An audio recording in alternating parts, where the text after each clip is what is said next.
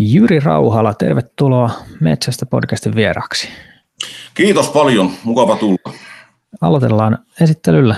Kerro lyhyesti, että kuka olet ja minkälaisessa roolissa olet tarkastellut Evon kansallispuistohanketta? No se onkin hyvä kysymys, että missä roolissa, mutta nyt ehkä, ehkä pääasiallisesti kuitenkin työtehtävieni kautta, eli, eli toimin Suomen riistakeskuksena ja, anteeksi, Suomen riistakeskuksessa ja Suomen riistakeskus Etelä-Hämeen riistapäällikkönä ja ollut jo aika kauan tässä itse asiassa riistahallinnon palveluksessa tuolta 1980-luvun lopulta. lopulta ja olen itse asiassa Evolta kotoisin. Melko lailla mä olin vuoden vanha, kun, kun sinne aikanaan muutettiin. Isä on paljasjalkainen evolainen ja oli silloin aikanaan auskultoimassa Kurun, Kurun metsäoppilaitoksella ja mä kävin siellä syntymässä ja sitten just sopivasti Mairamyrskyn alle takaisin Evolle. Ja olen käynyt Evon metsäopiston aikana ja siitä sitten jatkanut eteenpäin. Aivan, eli, eli tota, riista-ala on siis läpikotaisin tuttu ja myöskin tämä Evon alue sitten selvästikin, eikö vaan? Kyllä, kyllä sillä tavalla, että siis voi sanoa, voi sanoa että mä oon niin ikäni kulkenut niitä alueita. Siellä en voi sanoa, että jokaista kantoa sieltä muista, mutta... Ne. mutta mutta kuitenkin puhutaan vähän niin kuin ikään kuin paikallisnäkökulmasta tässä. Tai ainakin sulla, jos mä ymmärsin oikein, niin sulla on vähän niin kuin kosketusta siihen, että, että miten, miten ikään kuin tämä hankkeen eteneminen sieltä paikallisnäkökulmasta on, on näyttäytynyt. Onko käsitykseni tässä oikein? No kyllä se varmasti on. on. Eli, eli olen tietysti seurannut sitä siitä lähtien, kun tästä, tästä alettiin puhua, niin suurella mielenkiinnolla ja seurannut tietysti ja miettinyt, että mihinkä, mihinkä tämä kaikki tässä nyt sitten johtaa. Joo sinänsähän asia niin kuin Evon kansallispuistosta eihän se mikään kauhean uusi ole. Että mä muistan, että se on aina silloin tälle noussut keskusteluissa esiin ennenkin. Mutta mä voisin ehkä vähän taustuttaa. näin. Mä voisin ehkä taustuttaa vähän sitä kautta, että no ensinnäkin tämä on tullut mun tietooni muutamaa kautta, että tämmöistä tota, kansallispuistohanketta ollaan nyt edistämässä ja sitten siitä on kuulunut semmoisia jotenkin eri, erikoisia elementtejä ja se herätti kiinnostuksen, että mistäköhän tässä mahdollisesti on niin kysymys. Laajemmin tässä taustalla mahdollisesti, niin vaikuttaako tässä se semmoinen yleinen ilmapiiri, että, että, että ikään kuin mm, nyt yhteiskunnassa aika paljon ajatellaan, että, että me ollaan jotenkin menettämässä luontoa ja tietysti ilmastonmuutoksen ja kaiken maailman tota, katastrofien seurauksena tämä riskihän on kyllä niin kuin olemassa, mutta sen vastapainoksi näyttäisi olevan syntynyt semmoinen tosi vahva halu sit niin kuin suojella luontoa. Ja tämän ikään kuin suojeluhalun osaksi tämä varmaankin jollain tavalla asettuu. Onko tämä ikään kuin taustatus tässä linjassa sen kanssa, mitä itse ajattelet tästä? No kyllä siinä varmaan niin kuin siitäkin, siitäkin on kysymys ja, ja, ja tällä tavalla varmasti laajasti ajatellaan. Ja kun nyt sitten on seurannut, seurannut sitä kirjoittelua tästä asiasta ja, ja kuunnellut, kuunnellut niitä puheita, niin, niin, niin tietysti se osittain niin kuin johtaa sitten tuohonkin, mutta nimenomaan Evon osalta, niin tuossa kun katsoo nimenomaan viimeaikaista kirjoittelua, niin Mä esimerkiksi tästä tiedetyöryhmän julkilausumasta, mikä nyt on annettu joitain päiviä sitten, niin siellä ei kyllä suojelua mainita niin kuin kovinkaan, kovinkaan tuota, noin, niin monta kertaa, onkohan itse asiassa kerran tuossa heidän julkilausumassaan, mutta sen sijaan, sen sijaan kyllä sitten puhutaan, puhutaan kovasti tieteen tarpeesta ja tieteellähän tätä niin kuin kovasti – kovasti ajetaan tässä eteenpäin. Puhutaan siis tiedekansallispuistosta, on puhuttu, puhuttu alusta lähtien okay. osalta. Ja siihen tuodaan sitten mukaan, mukaan kysymyksiä liittyen aluetalouden kehittämiseen ja näihin asioihin. No otetaan, otetaan vähän tota siihen tämän alkuun jonkunlaista tota näkökulmaa, että miten tämä on alkanut. Ja mun, oliko, oliko tämä tosiaan edennyt siten, että että oli syntynyt, tai tätä, tätä Evon suojelua on käsitelty aikaisemmin, ja nyt sitten jostakin pienestä ryhmästä käsin oli e, noussut esiin tämmöinen ehdotus, että, että luodaan tämmöinen niin tiede, tiedepuisto, ja sitä on sitten lähdetty valmistelemaan, ja nyt kun sen valmistelun yhteydessä on sitten edetty, niin siitä on sitten ilmeisesti noussut jonkunlaista ää, närää siitä, että et, et, ää, kaikkia osapuolia, joita olisi ollut syytä ottaa huomioon tai kuulla tämän hankkeen valmistelussa, niin ei ole otettu. Miten sä itse kuvaat tätä, tätä, tätä tilannetta? No kuulemisiahan toki on tässä nyt järjestetty, järjestetty kevään aikaan. Itsekin olin, olin oman työnantajan edustajana tuossa maaliskuun lopulla yhdessä kuulemisessa ja kyllä siellä kun esimerkiksi noita kuntien edustajia kuunteli, niin, niin, niin, niin ei, ei sieltä nyt kauheasti niin kuin kehuja tähän tullut ja nimenomaan sitä aikataulua siinä valitettiin, valitettiin että, että, että se oli niin kuin liian kireä siinä vaiheessa. No mä en osaa, osaa nyt tähän ottaa sen kummemmin kantaa, mutta se, se, mikä tässä nyt ehkä tuntuu sitten hiukan, hiukan omituiselta on se, että kun esimerkiksi tuossa on maa- ja metsätalousministeriön blogiin tutustunut, mikä, mikä, mikä tuossa on kirjoitettu, niin sieltähän käy selvästi ilmi, että niin kuin hallinnon sisäisiä keskustelujahan siitä ei oltu käyty käytännössä mitään, että vasta, vasta niin kuin jonkunlaista viestintää rupesi olemaan ministeriöiden välillä tuossa viime syksynä. Okay. Loppusyksystä käsittääkseni, ja kuitenkin siis tämä asiahan, asiahan tuli, tuli hyvin voimallisesti julkisuuteen, julkisuuteen sen esityksen kautta, muistaakseni oli viime keväänä alkukesästä, en muista nyt edes tarkkaa päivää siihen, ja silloin se hehkutus ja hypetys siinä alkoi. Joo, tässä on itse asiassa niin tänään just bongasin tällaisen MMM blogikirjoituksen otsikolla Evon tulevaisuudesta on päätettävä harkiten. Ja tota, pistän tämän, tämän, tota, tämän jakson muistiinpanoihin, niin sieltä sitten löytyy, mutta että mä vähän jotenkin yllätti tässä, että mit, mit, miten voi olla niin, että, että jotenkin maa- ja metsätalousministeriöstä jotenkin, joka käsittääkseni tässä voi saatella olevan jotenkin ruorissa tämmöisessä hankkeessa, niin sitten jotenkin asiantuntijat – on sitä mieltä, että tässä mennään nyt jotenkin hätiköin, hätiköiden eteenpäin, niin, niin kyllä tämä jonkunlaisesta niin kuin epäjärjestyksestä nyt tässä suhteessa niin kieli. Tuota, olet, olet varmaan aika pitkälle asian ytimessä, ytimessä kun teet tässä tämä huomio, ja mä en osaa mitään muuta kuin myötäillä, myötäillä tätä sun kysymystäsi ja ihmetellä myös, että miksi, miten tämä on mennyt tällä tavalla, ja sitä, sitä tässä nyt on mietitty. Joo. Joo, joo. Tää, kun tässä tosiaan nyt niin tämä podcastin formaatti on vähän tällainen, että tämä on vähän puoliksi keskustelua ja puoliksi, puoliksi sitten haastattelua, niin aina jotenkin näitä omiakin tulkintoja tänne sitten tulee joukkoon, joukkoon pudotettua, mutta mä, mä oon nyt viime aikoina miettinyt semmoista vähän niin kuin aktivismin ää, vaikuttavuutta ja huomannut, että, että itse asiassa niin kuin pienillä ryhmillä tai ihan siis yksittäisillä ihmisilläkin voi olla ihan hirveän iso vaikutusvalta, jos ikään kuin osaa käyttää niitä vipuja oikein.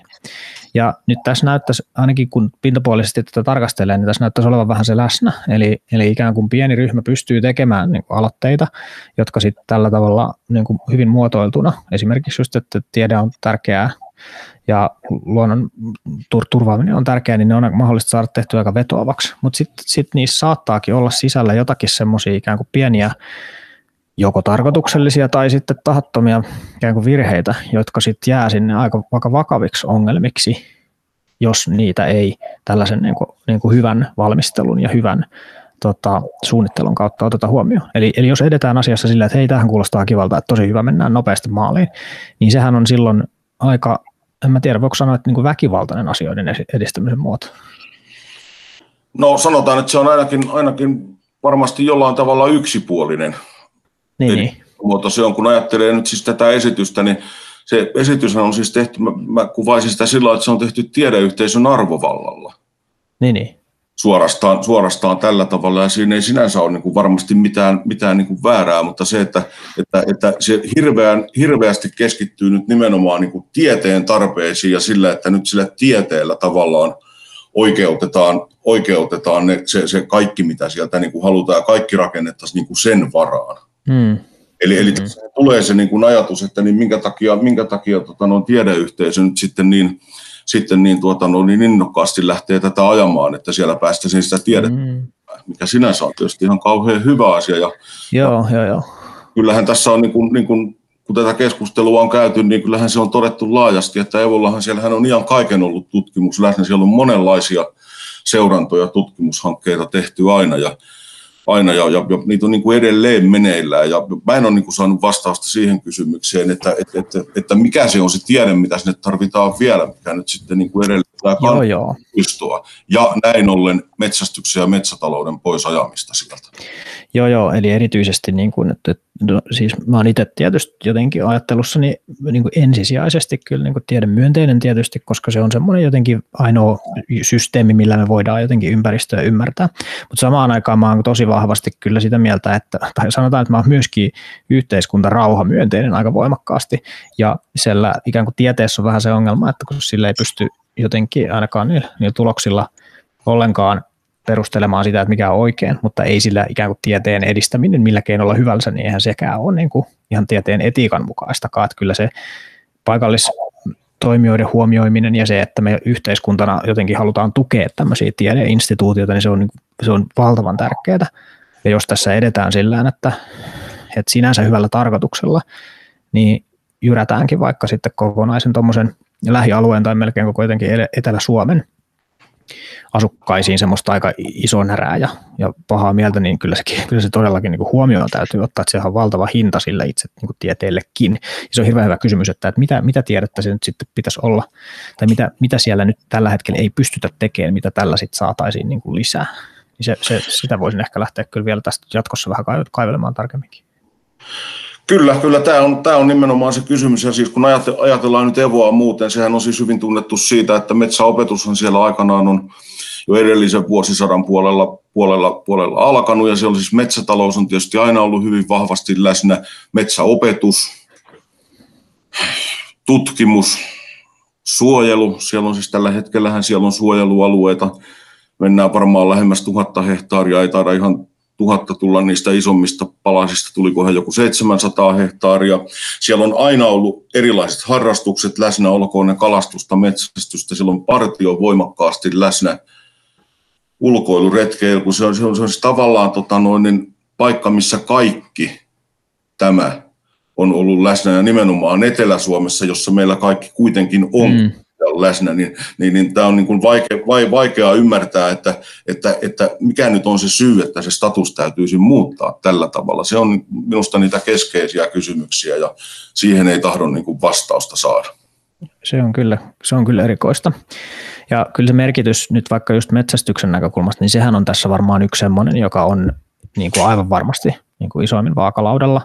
Ja sitten kun nyt itse katselen tätä Helsingistä päin ja olen paljon miettinyt sitä, että mistä täältä nyt niitä metsästysmahdollisuuksia nyt saavutettavilta seudulta löytyy, niin, niin jos mä oon nyt oikein ymmärtänyt, niin, niin se Evon alue on ikään kuin tässä Etelä-Suomen yksi suurimmista ikään kuin valtion metsästysluvallisista maista, johon sitten esimerkiksi täältä, täältä Etelä-Suomesta voisi päästä ja sen merkittävä heikennys, niin kyllähän se nyt sitten tietysti aika, aikamoiseen joukkoon, joukkoon kyllä vaikuttaa.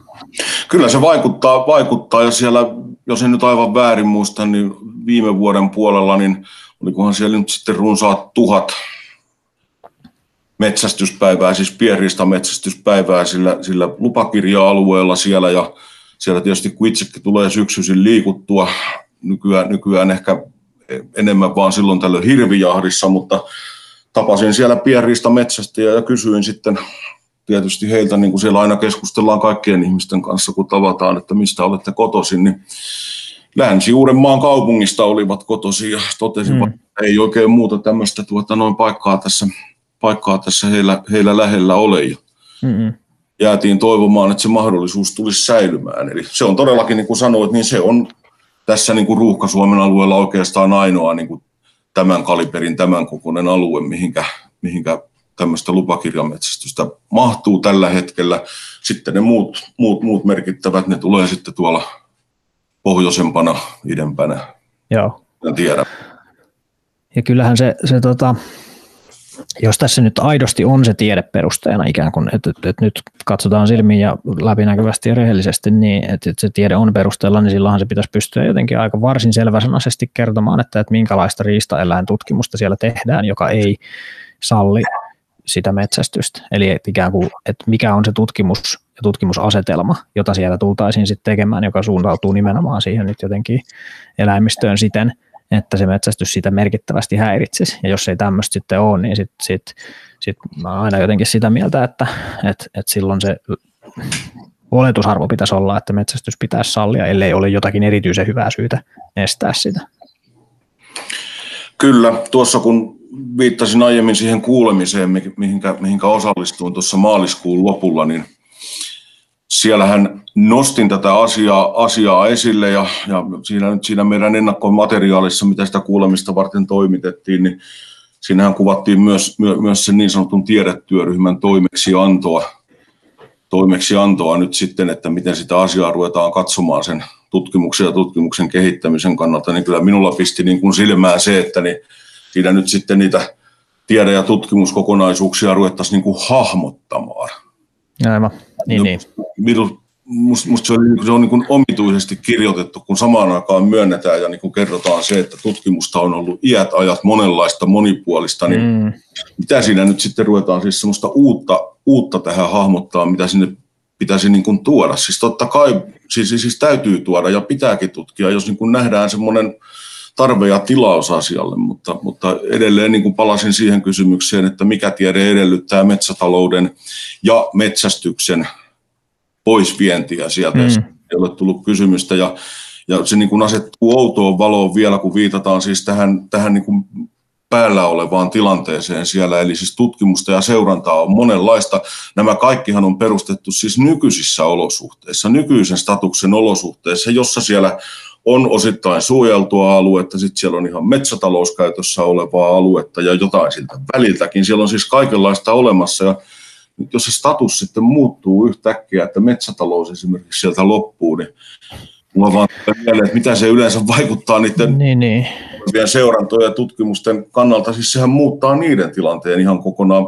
Totta kai myönnän, että mulla ei ole tietoa aika kokonaiskäsitystä niistä muuta kuin se, että niin sitä on siellä paljon meneillään, mutta tähän, tähän liittyy siis tämän tyyppistä ristiriitaisuutta, Joo. Mihinkä, mihinkä ei niin kuin vastausta tule vaikka sitä. Mä vois, vois, jos tätä katsoisi ihan semmoisen ikään kuin hyvän tahtoisuuden periaatteen kautta, eli siis sillä oletuksella, että, että tota, tehdyt päätökset on tehty niin kuin asiantuntevien ihmisten toimesta hyvällä tarkoituksella. Siis se on yleensä, yleensä niin kuin parempi veikkaus kuin se, että, että joku nyt pahan tahtoisesti yrittää siellä nyt jotakin niin kuin puliveivata. Niin jos ajatellaan tästä lähtökohdasta, niin siitä huolimatta voitaisiin kyllä varmastikin olla yhtä mieltä siitä, että tämä on vähintäänkin viestintäongelma Eli, eli jos siellä on ikään kuin ne perusteet olemassa, niin niiden kommunikoimatta jättäminen ja sitten sen asian esittäminen tällä tavalla, että me nyt tehdään näin ja älkää turhaan kuulkaa viiske, tämä on nyt niin kuin meidän, meidän päätös ja näin se tehdään, niin se on virhe. Siitä ei pääse mihinkään. Joo, ja siis mä olen niin kuin varmasti katson, että niin kuin pitää lähteä samasta kuin mitä tässä nyt ajattelee, että ei ole mitään syytä mihinkään niin kuin pahan, pahan tahtoisuuteen tässä uskoa, vaan kyllä siis onhan niitä esityksiä harkittu varmasti ja sitä asiaa on niin kuin mietitty ja siis totta kai siellä on se puoli niin kuin olemassa. Siinä viestinnässä on ihan varmasti ollut tässä nyt ongelmia, ongelmia mutta se että, se, että ehkä se suurin ongelma nyt on, että niin sitä keskustelua ei ole käyty, että, että, että, että mitä Evolta niin kuin lopullisesti halutaan. Me tiedetään nyt, me, siis tämänkin perusteella, mitä mä kuvasin, että mikä on se historia ja mitä kaikkea siellä on läsnä, niin sillähän on siis Etelä-Suomessa suuri merkitys. Uskaltaisinpa sanoa, että kansallisestikin, mutta Etelä-Suomessa nyt ainakin joka tapauksessa. Ja mikä se on se lisäarvo sitten, mikä, mikä sanotaan nyt niin kuin metsäluonnon hyvinvoinnille ja asioiden kehittämiselle täällä eteläisen Suomen olosuhteissa sillä olisi, niin tämähän olisi niin kuin se tarkastelu, mistä pitäisi lähteä. Nyt on siis, siis tämän tehdyn esityksen valossa, niin on, on niin kuin pakko tulla siihen johtopäätökseen, että hiukan se on nyt yksipuolisesti kyllä vähintäänkin mennyt. Ja viestinnällinen ongelma siinä on varmasti, mutta sitten tämmöinen niin kuin, niin kuin syvällisemmän keskustelun ja sen oikean lisäarvon määrittämisen ongelma, niin sehän tässä niin kuin loistaa poissaolollaan. Joo, kyllä vaan. Että tässä jotenkin, me ollaan tässä myöskin ihan siis semmoisen yhteiskunnallisesti niin kuin laajemman ilmiön äärellä, eli että, että semmoinen jotenkin ylhäältä alas kuuntelematon ikään kuin asiantuntijajohtaminen silloinkin, kun asiantuntijat on niin kuin oikeassa, tai sanotaan, että, että asiantuntijalla on hyvät perusteet sillä, mitä ne tekee, niin jos ne kuitenkin niin kuin ikään kuin vaan sanellaan vähän niin kuin kyselemättä ja nimenomaan tällään ää, kaikkia näkökulmia huomioimatta ja sitten vielä mahdollisimman jotenkin niin kuin nopeasti, niin se, se mä, mä näen niin joka puolella sitä, että minkälaista, minkälaista katkeruutta ja epäluottamusta se herättää. Ja se, sen katkeru, katkeruuden ja epäluottamuksen hinta on, on sitten niin kaiken yhteiskunnallisen toiminnan kannalta ihan, ihan järjettömän iso. No näin, näin se varmasti on, ja, ja, ja niin kuin tässä jo meillä, meillä nousi esiinkin, niin mitä, mitä se sitten niin kuin lopulta tarkoittaa, että että seuraako siitä nyt sitten tiedemyönteisyyttä, jos se tällä tavalla niin. on ajateltu, mitä, mitä sitten niin kuin lopulta tapahtuu ja sitten mitä ne muut seuraukset tulee olemaan. Tietysti joudun, joudun niin kuin tarkastelemaan sitä oman toimialani näkökulmasta ja tietysti metsästys ja riistatalous on vain yksi osa sitä, mitä, mitä Ebola on ollut. Joo. Mitä siellä on, mutta mä tietysti tarkastelen niin kuin siitä näkökulmasta ja kyllä siinäkin herää niitä avoimia kysymyksiä sitten, että mitä siinä, mitä siinä tulee sitten tapahtumaan, tapahtumaan niissä yksityismetsissä mahdollisen kansallispuiston ulkopuolella, kun tulee syksyt ja hirvijahtiajat ja muutama syksy siinä mennään ja mm. tietysti niitä hirviä siinä pystyä metsästämään ja totta kai siinä ulkopuolella voidaankin metsästää niin kuin ennen, mutta miten niitä metsästetään, kun se hirvisakki huomaa, että he saakin olla tuossa tuhansien hehtaarien rauhoitusalueella rauhassa. Niin aivan, aivan. Tiedetään se oikein hyvin, että ne jää niin kuin sinne ja, ja, ja niinhän siellä tähänkin asti on tapahtunut jo päinvastoin. Tiedetään, että kun, kun Evolla on metsästetty hirviä ja ympäristössä, niin se on aivan tavallinen ilmiö, että niin yhden hirvenmetsästyspäivän aikana siis hirviä tulee ja menee valtionpuistoon ja takaisin. Ja siihenhän koko hirven metsästys ja hirvikannan säätely aika pitkälle niin kuin nykysysteemillä perustuukin, että niin se kanta pidetään sillä tavalla metsästysaikana lyhyen aikaa liikkeellä. Hmm. Ja pystytään niin kuin metsästämään, metsästämään niin kuin siihen tavoitetiheyteen, tai ainakin siihen pyritään. Eihän siihen ihan aina tietysti kaikkialla ole päästy. Mutta niin, tähän se perustuu, mutta sitten heti jos meillä, meillä, meillä syntyy tämmöinen alue, missä ne niin kuin pystyy olemaan sen metsästysajan tai suuren osan sitä, niin silloin se hidastuu ja vaikeutuu se metsästys ja sitten kun se metsästys loppuu vuodenvaihteen jälkeen ja sitten on se kriittinen talvikausi edessä, niin voidaan vaan kysyä, että mihinkä se hirvikarja sitten sen jälkeen asettuu talvilaitumille syömään. Niin, ehkä tuossa nyt sitten avautuu mahdollisuuksia tehdä tutkimusta nyt sitten tämmöisen tätä kautta kasvavan hirvi, hirvikannan aiheuttamista sosiaalisista ja ekologisista ongelmista, mikä en usko, että välttämättä on tässä nyt ollut tarkoituksena. No mä en usko mitenkään, että se on niin kuin ollut tässä tarkoituksena ja se, että niin tuntuisi, tuntuisi aika huonolta, että sitä tuolla tavalla lähdetään nyt sitten tuossa selvittämään. Meillä kyllä niitä kokemuksia, kokemuksia on siis jo olemassa olevista, olemassa olevista suojelluista alueista Suomessa ihan tarpeeksi, että jos sitä halutaan erikseen selvittää, niin ehkä ne voidaan tehdä sitten siellä ne, siellä ne että sitä varten ei varmaan tarvita. Ja, ja tietysti hirvemetsästys on vain yksi osa tässä, mutta se, on, se kulkee tässä nyt esimerkkinä. Onhan meillä siellä sitten, meillä on kysymys Kanadan majavasta, mitä, mitä, mitä sillä alueella siellä esiintyy. Ja nythän niitäkin on, niitäkin on, on tietyllä, tietyllä lailla siellä valtionpuiston alueella vuosikymmenien aikana metsästetty. Ja se kanta on pysynyt kutakuinkin semmoisena, että se pysyy siellä. Ongelmaksihan siellä tulee se, että jos se pääsee niin kuin liikaa kasvamaan, niin silloinhan ne syö itsensä niistä laitumista ulos. Ja silloin niiden on tietysti se suuntahan on niille, niille, niille yksityismaille silloin, niille, missä niitä tietysti esiintyy. Sehän on, siinähän on siis samaa Kanadan majava kantaa Asikkalan Parasjoen puolella muun muassa kuin mitä, mitä tämä Evon Kanadan majava on, mutta niin se, että, se, että jos niiden olosuhteet niin kuin heikkenee siinä valtion maan puolella, niin me sitten tiedetään, missä ne seuraavaksi tekee näitä patojansa. Niin, niin kyllä. Ja tuossa on, tässä ollaan just sen äärellä, että, että kun tästä ehkä törmää just se ajatusmaailma, että, että luonnon pitäisi antaa vaan olla, jotta se korjaisi itsensä. Ja sitten se ajatusmaailma, mitä ymmärtääkseni sä edustat enemmänkin, että me ollaan aika paljon onnistuttu tähän luonnon tasapainoon vaikuttamaan muun muassa tuomalla Kanadasta majavaa, niin jonkunlainen, jonkunlainen vastuu, vastuu sen ikään kuin tasapainottamisesta nyt sitten ihmisellä edelleenkin on. Kyllä, ja, ja, ja tämä on nyt tietysti, niin kuin sanotaan minun toimialani näkökulmasta, niin nämä on nyt ne asiat, mitä meidän täytyisi tässä pitää esillä, koska Joo. meidän niitä pitää, pitää jo säännöstökin mukaan tässä yrittää manageroida. Joten Joo. täytyy tuoda niin kuin esille silloin ne asiat, mitä tämmöisiin hankkeisiin saattaa liittyä. Joo. Ja, Joo. ja todellakin eihän, eihän sitä voi sanoa todellakaan. Tässä herkästi, herkästi on tuota noin nousemassa esille se, että niin asiat tapahtuisi metsästyksen ehdoilla. No eihän ne tietenkään tapahdu. Niin kuin mm-hmm. sanoin, ei voi olla mm-hmm. kaikenlaisen toiminnan sopia, mutta niin näitä vaikutuksia, mitä sillä välttämättä tulisi, kun olisi kuitenkin siis useiden tuhansien hehtaarien suuruiset alueet, jotka sitten niin kuin, niin kuin muuttuisi statukseltaan ihan täysin, niin niitä Joo pystytä kaikkia ennakoimaan tällä hetkellä. Ei minulla siihen niin kuin ainakaan mikään tieto ja taito riitä, mutta niin ihan nyt niin kuin käytännön kokemus ja tieto siitä, miten eläimet käyttäytyy ja miten ne voi käyttäytyä, niin se niin kuin viittaa kaikki tähän suuntaan. Ei tarvitse osata ennustaa tarkkoja lopputuloksia, mutta, mutta riittää, että tietää, että mihinkä suuntaan ikään kuin asiat menee. Että jos sä poistat vaikka autosta jarrut, niin et se voi ennustaa, että mihinkä tolppaan sillä sitten ajetaan, mutta voit aika varmuudella ennustaa, että jossain kohdassa jotain ongelmia tulee. Juuri näin.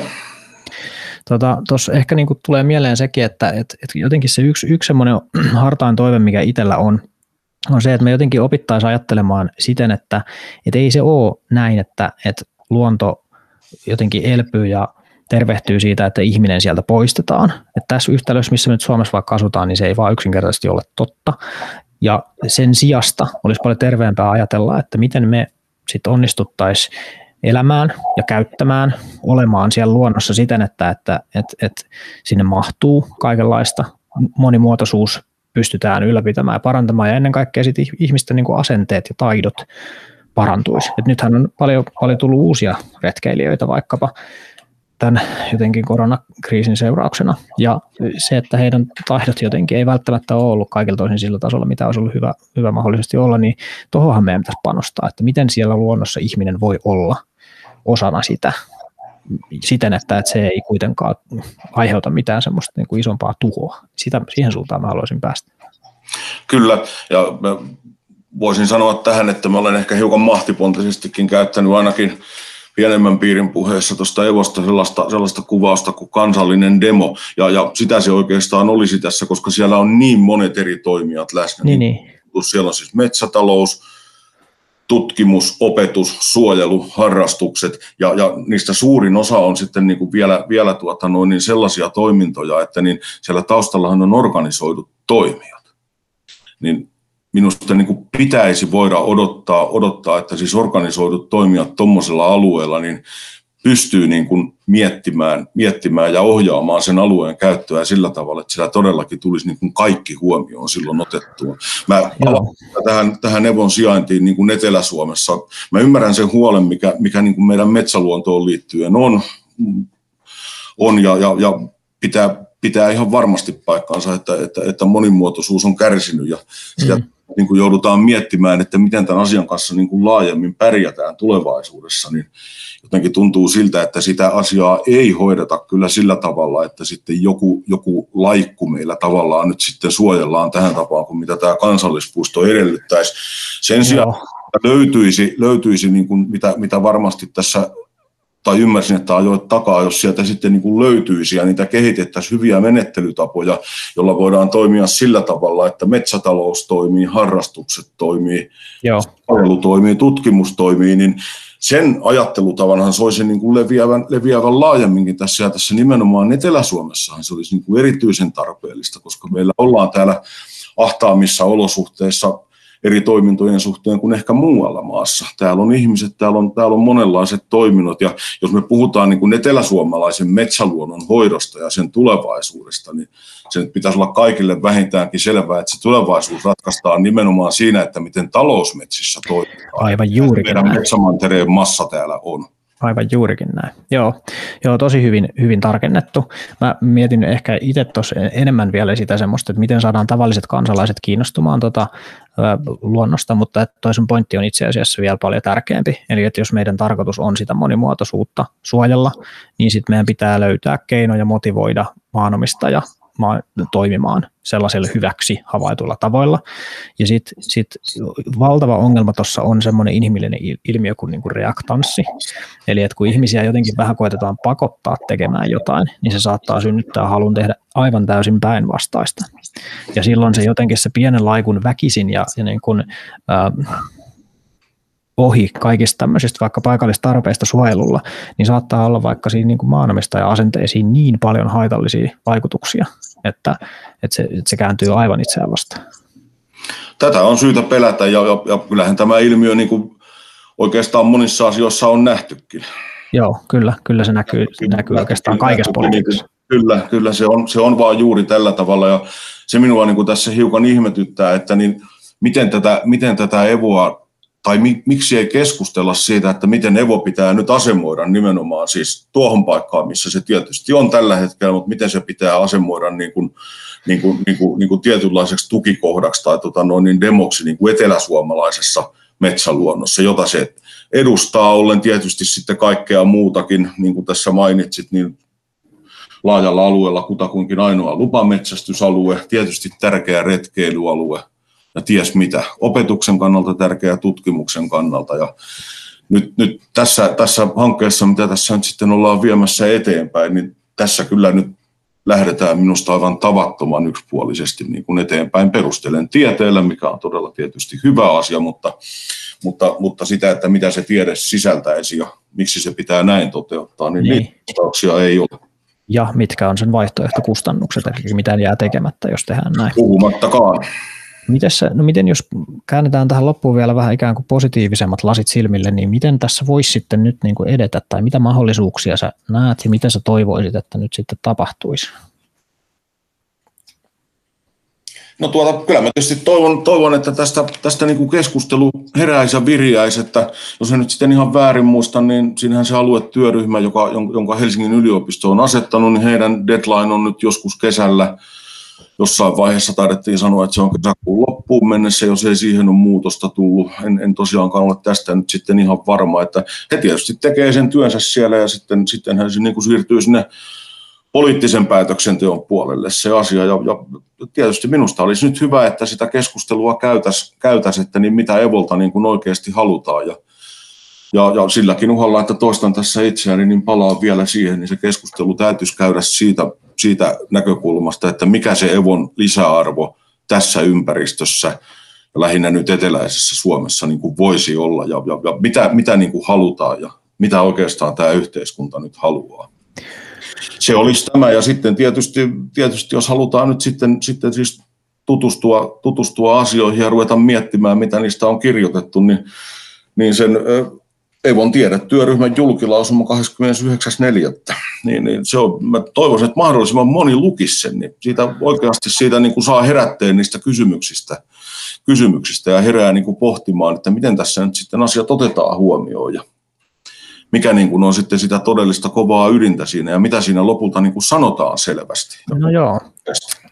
No se me ainakin tehdään, että, että jos sä pystyt lähettämään mulle sen, sen lausunnon, niin lisätään sekin tähän tota, tämän jakson tuohon kuvaukseen. Siitä löytyy, pääsee ainakin lukemaan, että mistä on kysymys. Ja, ja suosittelen, siis se, se mikä mua nykymaailmassa pelottaa, on se, että ikään kuin, niin kuin hyvillä ajatuksilla tai hyvillä tarkoituksilla ajetaan kaikenlaista – jossa sitten ikään kuin mukana uju, kulkee sisään sellaisia ajatuksia, joita ei sitten oikeastaan niin kuin kukaan varsinaisesti haluakaan.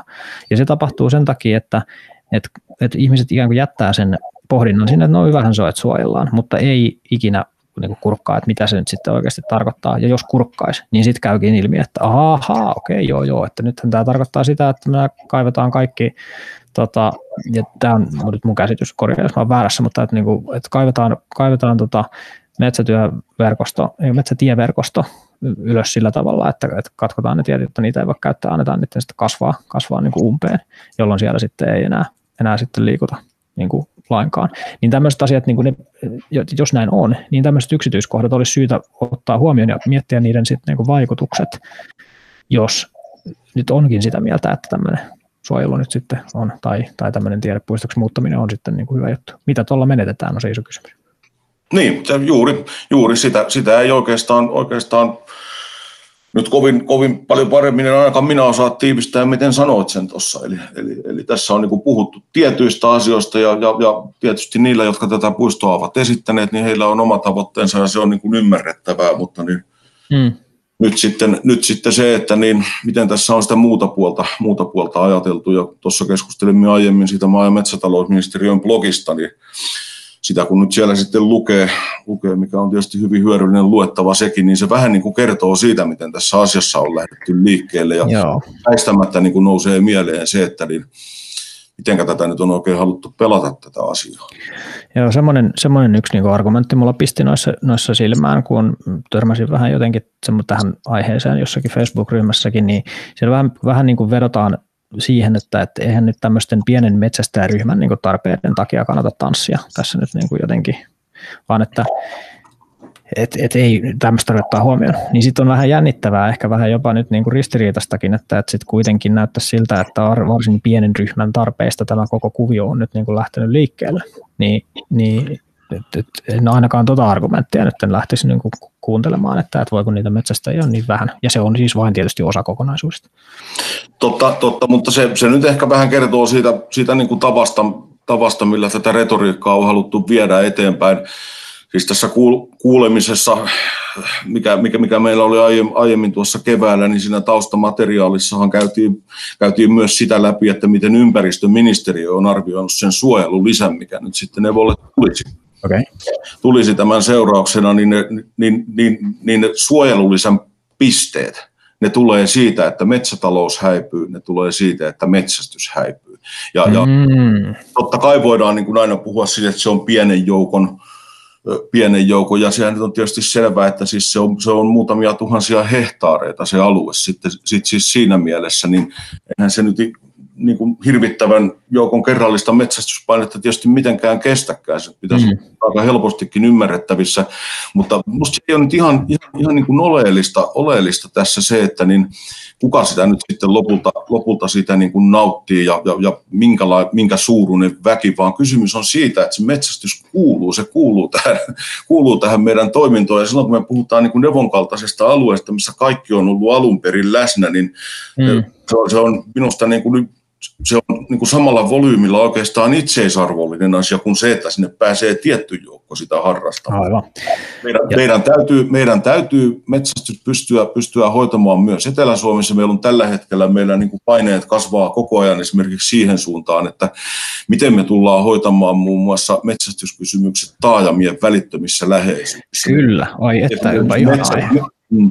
Me, me tiedetään, että metsäkauriskolarit Etelä-Hämeen kaupunkien reunoilla ne on lisääntynyt aivan mahdottomasti viime aikoina. Ja meillä, on, me, meillä on siis kova paine kehittää, että niin, miten me päästään hoitamaan, hoitamaan näitä kantoja, mitkä viettää osan aikaansa käytännössä taajamissa, jossa nyt ei voida metsästää. Ja nämä on niin niitä, niitä isoja kysymyksiä, mitkä joudutaan täällä ratkaisemaan. Tästä kuulkaa haluan tehdä toisen jakson metsästystaajamien läheisyydessä on. Se on oikeastaan sellainen, missä mun me oma metsästysura on kokonaan niin kuin alkanut. Että mua pyydettiin auttamaan kaurisongelmassa just semmoisen niin kuin ulkopuolella tietysti, koska taajamassa se metsästäminen ei ole realistisesti mahdollista, mutta semmoisella pienellä maatilkulla, missä kaurista sai metsästää, niin sieltä on minun ensimmäinen riistalaukaus kauriiseen ammuttu ja se, se on syynä siihen, että miksi minä tästä koko touhusta näin paljon innostun, mutta tästä me otetaan jotakin kautta ja jonkun kanssa ihan kokonaan erikseen, erikseen jakso. Kyllä. Olisiko jotain lopuksi vielä, mitä, mitä haluaisit tähän, tähän tota, tuoda? Mikä olisi sellainen loppukaneetti, minkä haluaisit ehkä sanotaan päättäjien suuntaan vaikka tässä, tässä lähettää? Siis loppukaneetti on se, että haluan, haluan hyvän ja perusteellisen keskustelun siitä, että niin mitä, mitä Evolta lopulta halutaan ja siitä, että niin mikä se paras mahdollinen lisäarvo niin kuin siinä kontekstissa nyt olisi sille, mitä tässä on niin kuin käyty läpi. Sen, sen keskustelun mä niin kuin haluan ja tietysti jos oman toivomuksen saa esittää, niin tietysti toivomukseni on se, että Evoa voitaisiin kokonaisvaltaisesti kehittää, kehittää, kehittää niin kuin niistä lähtökohdista, mitkä siellä on tähänkin asti vallinnut. Niin kuin sanottu, niin siellä on, siellä on taustalla organisoituneita toimijoita ja ymmärrän, että, että, että tarpeet tutkimuksen tai minkä tahansa toiminnon, toiminnon osalta muuttuu aikojen saatossa, niin silloin niitä sovitellaan sen tilanteen mukaan ja sitä asiaa niin kuin suunnitellaan, kehitetään. Sen ei pitäisi olla niin kuin ylivoimasta, jos siihen tahtotila riittää. Tämmöinen ei kovin lyhyt loppukaneetti, mutta niin tästä olisin etenemässä. Erittäin hyvä loppukaneetti minusta. Ei tässä, ei tässä kohtuuttoman vaatimuksen äärellä ainakaan olla ihan täysin päinvastoin. Ja sitten sit ajatusmaailmaan sopii myöskin hyvin se, että, että tota, asiat mieluummin muuntautumiskykyisesti ja joustavasti kuin jotenkin absoluuttisesti, että se on aina lähtökohtaisesti parempi vaihtoehto. Kyllä. Kiitos oikein paljon tästä keskustelusta. Tämä valotti tosi hyvin tästä tämän aiheen, aiheen taustaa. Ehdottomasti kyllä sellainen aihe, josta toivoisin, että useampi olisi olisi tietoinen, eli jos kuuntelijoiden joukossa nyt sitten herää, herää ajatuksia tai semmoisia oivalluksia, että tästä en tiennytkään, niin ei muuta kuin sitten jaksoa, jaksoa vaan jakoa ja, ja tota, muitakin jaksoja kuuntelua. Mut kiitoksia tosi paljon tästä. Hyvä, kiitos oikein paljon ja oli oikein mukava olla mukana.